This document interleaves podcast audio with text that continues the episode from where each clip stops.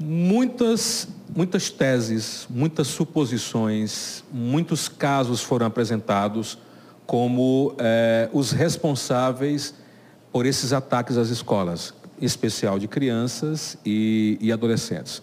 Uns dizem que é motivado pelo que acontece muito nos Estados Unidos, diz que é porque os professores e os pais não estão querendo mais ouvir a criançada. Mas a senhora, enquanto socióloga, que é uma especialista, é uma, é uma cientista da sociedade, quais são os pontos que a senhora considera que são hoje, que nos chama a atenção hoje, que podem ser os grandes campos que estão motivando esses ataques? Bem, eu, é, como professora, como socióloga, eu vou trazer elementos que nos ajudam a compreender que a violência às escolas é apenas a ponta de um iceberg e revela uma sociedade totalmente despreparada para se autoconduzir. Alguns autores dizem que a criança pega a arma, mas quem dispara o gatilho, quem, quem ajuda a puxar o gatilho é a própria sociedade. É verdade. Então, dessa perspectiva, eu vou falar um pouco da questão da violência na escola e da violência às escolas a partir de pesquisadores.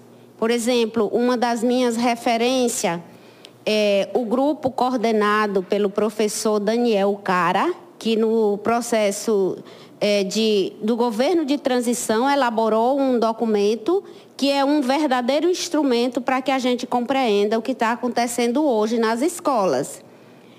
Esses autores dizem que a violência na escola não é recente. Aí faz uma memória, inclusive lembrando a questão da palmatória, dos caroços de milho que os nossos avós né, falavam.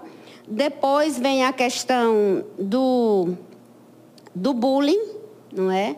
Hoje nós temos de forma mais moderna o é, ice, é, ice, ciberbullying, né? com a questão é, da internet. E outros fatores relacionados a essa situação também é que a própria epistemologia da nossa formação, o material didático não é construído no ambiente escolar. Nós recebemos um material didático que não contempla a diversidade da nossa sociedade. Basta lembrar, até tão recentemente, como era tratado o negro nos livros, como era tratado a, a, os, a, as pessoas, quem são os protagonistas, como é tratada a mulher, né? E se a gente, os indígenas, e eu não nem sei se nos nossos livros didáticos contempla a população cigana. Exatamente. Pelo jeito nem está.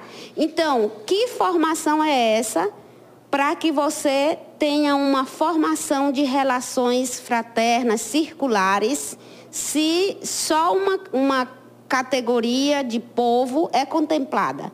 Então, essa situação já deixa um ambiente desconfortável para quem não está contemplado como protagonista nesses, nesses livros. E hoje, sobretudo, nós temos também algo muito preocupante, que o nosso material didático não trabalha a questão da formação do ser humano se preocupa muito em criar um ambiente escolar de formatação da pessoa. E aí nós vamos tirando, inclusive, dos conteúdos de formação as ciências sociais e humanas, que são um, que é um direito do ser humano para sua para o seu desenvolvimento enquanto ser humano. E você termina transformando essa pessoa num mero técnico para servir o mercado. Exato. E aí as consequências chegam. Por outro lado, eu quero aproveitar é, aquela entrevista com o professor que você me mandou, uhum. que criou uma categoria chamada a geração do quarto. Então, se nós temos esse material didático, se nós temos essa preocupação em formar técnicos para o mercado? Onde fica a formação do ser humano? E nós ainda temos essa geração de, de adolescentes ficando, conforme colocou aqui o professor Hugo, Hugo Moreira. Hugo Moreira, seis horas aí nos computadores. Uma geração que está saindo da, da sua fase de criança, ainda não é adulto, ou seja, ele perde aquela referência do eu, que era pai e mãe, ainda não tem o seu eu totalmente formado e está vulnerável a esses grupos que você mencionou, que eu não vou citar o nome de nenhum, organizado e estimulado a partir do, do, do recrudescimento da extrema-direita, usando, sobretudo, a questão da violência. Vou fazer só uma correção aqui. Na verdade, o nome do professor é Hugo Monteiro, tá, gente? É Hugo Monteiro Ferreira. Ele é de Campina Grande, mas há muito tempo que mora no, no Recife. Por que, professora, se dizem muito, porque só existe, eu me lembro que eu li uma reportagem semana passada, inclusive o ministro da Justiça estava entrando em contato com as redes sociais, o pessoal do, do Twitter, só no Twitter tinha quase 400 grupos formados incentivando crianças e adolescentes a atacar as escolas. Sem falar do tal do TikTok, do Instagram e Facebook. Né? Aí eu, eu, eu me perguntava muito, mas quem é essas pessoas que estão usando essas crianças e adolescentes de canhão de, de canhão de bucha, bucha de canhão, para fazer isso? E aí se pergunta, são grupos políticos?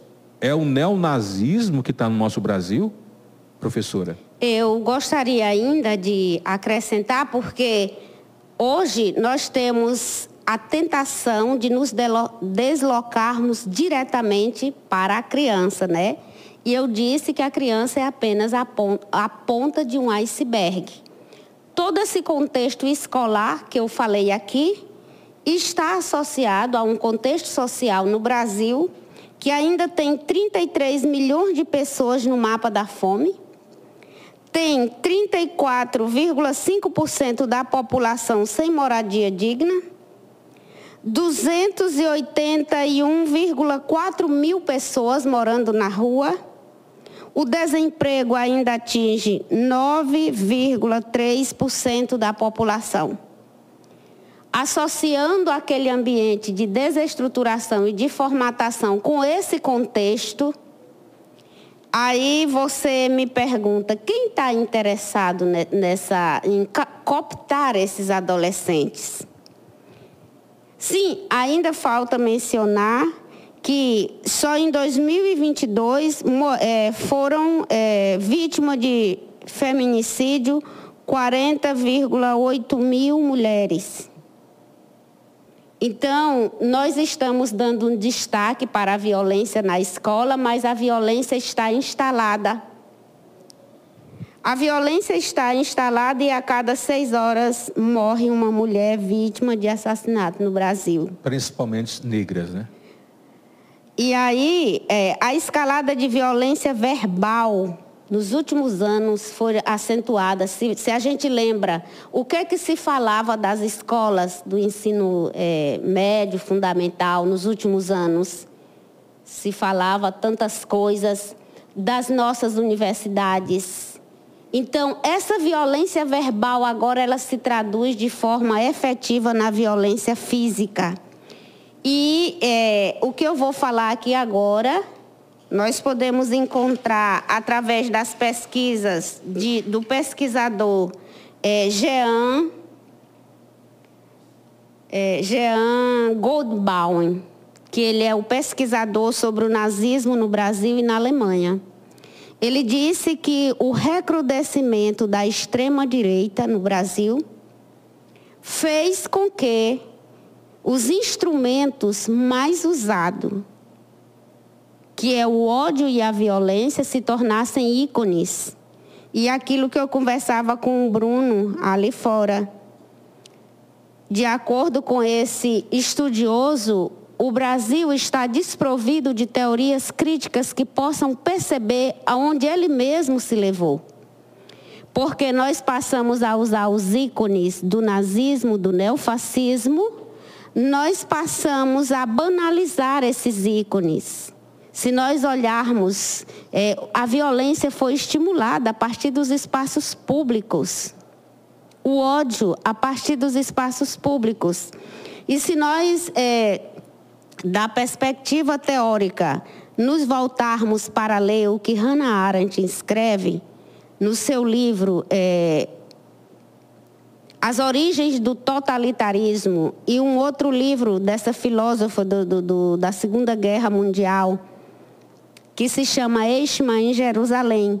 Ela traz os instrumentos e nos mostra que nós recrudescemos na questão do nazismo. E hoje, para nossa surpresa, o Brasil é o, de acordo com os estudiosos, porque eu não estou aqui dizendo o que eu penso ou o que eu imagino, eu estou falando a partir das pesquisas, das pessoas que estão estudando esse fenômeno, que o Brasil hoje ele está para o mundo como o país mais neonazista e mais neofascista. Meu Deus.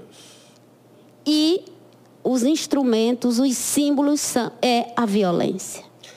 E ela está instalada de norte a sul e não é só nas escolas. As escolas, então, como eu disse, é a ponta do iceberg, do iceberg de uma sociedade que está doente.